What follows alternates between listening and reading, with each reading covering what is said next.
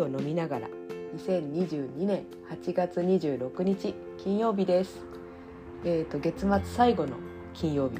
ですね。なんか前はプレミアムフライデーという言葉がありましたね。皆さん覚えてますか？あの結構ねこの月末金曜日って明らかに道路が混んでてそのプレミアムフライデーだよって政府が言い始まったあたり、うん、なんかねこの月末って忙しくて帰れない人とかいるじゃん。あの経理とか締めがある人は忙しいんですよね。でそれで結構揶揄されたりしてたけど、うん、でも人が動いてるこう帰っていい日的な 位置づけになってるっていうのはまあ悪くないなと思いましたね。今ちょっとコロナで、うん、あれですけど、うん、またそんな雰囲気が戻ってくるといいななんて思います。さて今日は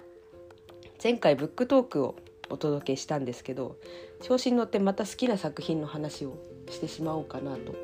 思います。今日紹介するのは下妻物語。あの茨城の人にはおなじみの話なのかもしれないんですけど、まあ、筑波のちょっと北西北、うん、北西なのかな？側にある、まあ、下妻を舞台にしたお話であの2004年に映画化してます。で、えーとまあ、映画を見に行ってまあ、面白い話だっていう評判だったので見に行ったら本当面白かったんですよね。であの下妻にも馴染みが出て、うん、であの原作が本なんですよ竹本野原さんの、まあ、同じタイトルの、うん、書籍があってそっちにも手を出してまああのどちらもすごく良かったんですよね。で記憶的には、うん、やっぱり映画の方がインパクトが強いのでそっちの話が強くなっちゃうのかなと思うんだけどあのもっくんコーヒーのお店の中で「下妻物語マジでいいですよ」っていう話をしてたらもうなんかねうん感極まってね私泣き出しちゃったことがあって お客さんにめっちゃ笑われました。あの下妻物語をそんなにマジで好きな人初めてだわみたいな感じで笑われてあのみんなの記憶の中ではやっぱ結構面白話とかご当地話とかそこになってんですけど実はあの話すごい名言がいっぱいあるんですよ。なんていうか概要としては、まあ、下妻をね舞台にしてロリータの格好をした子と、まあ、あの古典的なヤンキー、の女の子が出会ってまあ凸凹な2人だけどなんとなく通じ合うものがあって仲良くなっていくっていうそういう感じの話なんですけどこの2人の共通点としては、うん、一人で立とうとすごい頑張ってる。頑張ってるというかもう素で一人で立ってんですよね。だってロリータとヤンキーってこうなんか無理じゃん普通の人をやるの、うん、ちょっと人目とか気にしちゃって、うん、とか。でもそれをやっている、うん、でもそうですね。お互いちょっと弱さがあるというか、うん、あのー、高校生ぐらいの設定だと思うんですけどね、うん、それぞれの弱さっていうのに、まあ、大きな転機があってぶち当たって、まあ、それをなんとなく2人寄り添うでもなくなんですよね。そこがいいのあのなんか2人それぞれ見てるっていう感じで。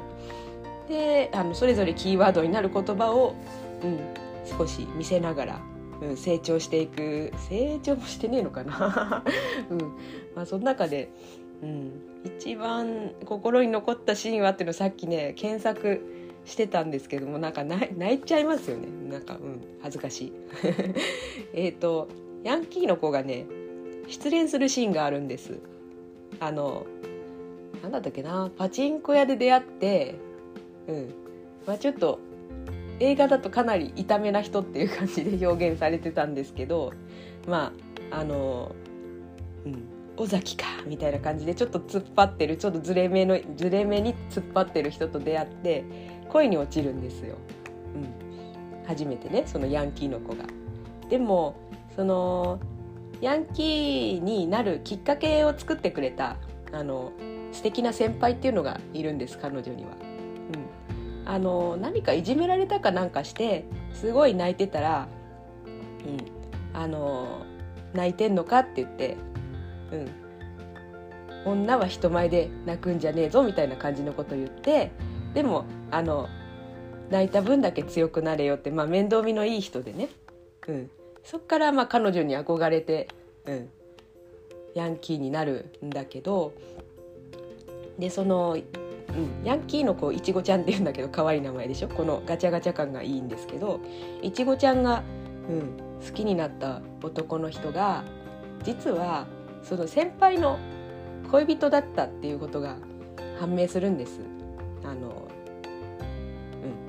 うん、であのそれを知らされたのがあの先輩に子供ができちゃってね。で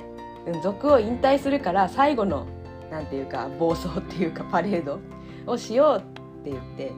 まあ、みんなおめでとうって感じでするじゃないですか。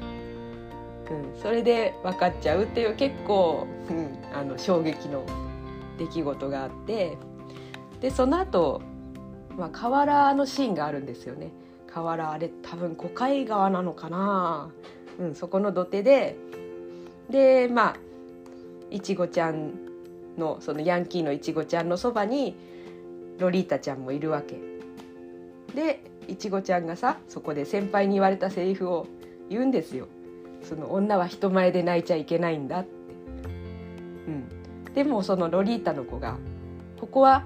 うん、人に人はいないわよ」って言って空気になってくれてでいちごちゃんめっちゃ泣くみたいな。もうなんかあれあれいいシーンだったなってすごい思うんですよね。であの映画だといちごちゃんを演じてたのが土屋アンナっていうあの、まあ、すごいきれいめの女優さんで当時25歳ぐらいなのかな、うん、もううんと2004年だからだいぶ経ったよね。多分私と同い年ぐらいの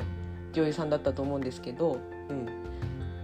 なんかめちゃくちゃいい演技だったんですよね。そうなんか顔綺麗なことにあんま気づかなかったわ。そう見てる時。あまりにヤンキーが合いすぎて。うん。本当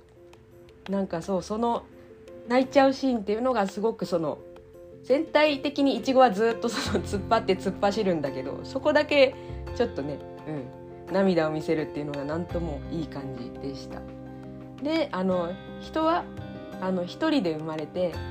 うん、一人で考えて一人で死んでいくっていうセリフがあるんですそれってねあのロリータちゃんの方のセリフだから自分の、うん、信じたそのかな価値観価値っていうものを自分で信じられなくてどうするのですかっていうことを言ってて、うん、なんかそのセリフだけ聞くとロリータ完成されてるなみたいな感じなんだけどでもやっぱり若いこともあってさその彼女に訪れるその世の中に出るための転機っていうのがあってお裁縫が好きでそれが高じてその大好きなお洋服メーカーの社長さんからお仕事しないかって持ちかけられてすごくビビるんですよね。うん、あだからその完全無欠で全然心を動かさないように見えたロリータちゃんがそこでなんか人間として普通の悩みに直面するっていうのもまたなんか味がある話でした。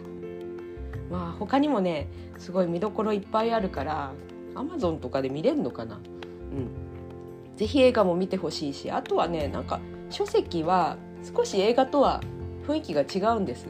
あのまあ、映画の監督さんがかなりそのコミカルに演出した意識的にコミカルにしたっぽいんですけどなので少し違うけどその、うん、原作の方の文体もすごく魅力があるので、うん、でそうね映画よりいちごちゃんがあのヤンキーちゃんがすごいピュアよりピュアで面白かったです。あの暴走行為をするにあたって田舎のじいちゃんばあちゃんで下妻だからさ。そこら辺の人たちにめちゃくちゃ気使ってるっていう描写があってそこがすごい和みましたね。うん。まあ本当あの作品のおかげで私下妻大好きですよね。その当時2004年当時あの免許を持ってで車を手に入れたばっかりでペーパードライバーだったんです私。で下妻ジャスコあの今イオンですけど当時ジャスコ。下妻ジャスコまで30分かけてドライブの練習するっていうのをしょっちゅうやってましたよ。うん、まあそれも下妻物語と縁があったおかげかな。はいそんな感じなんですけど、うん、ぜひ気になったら下妻物語本でも映画でも見てみてください。はいそれではまた。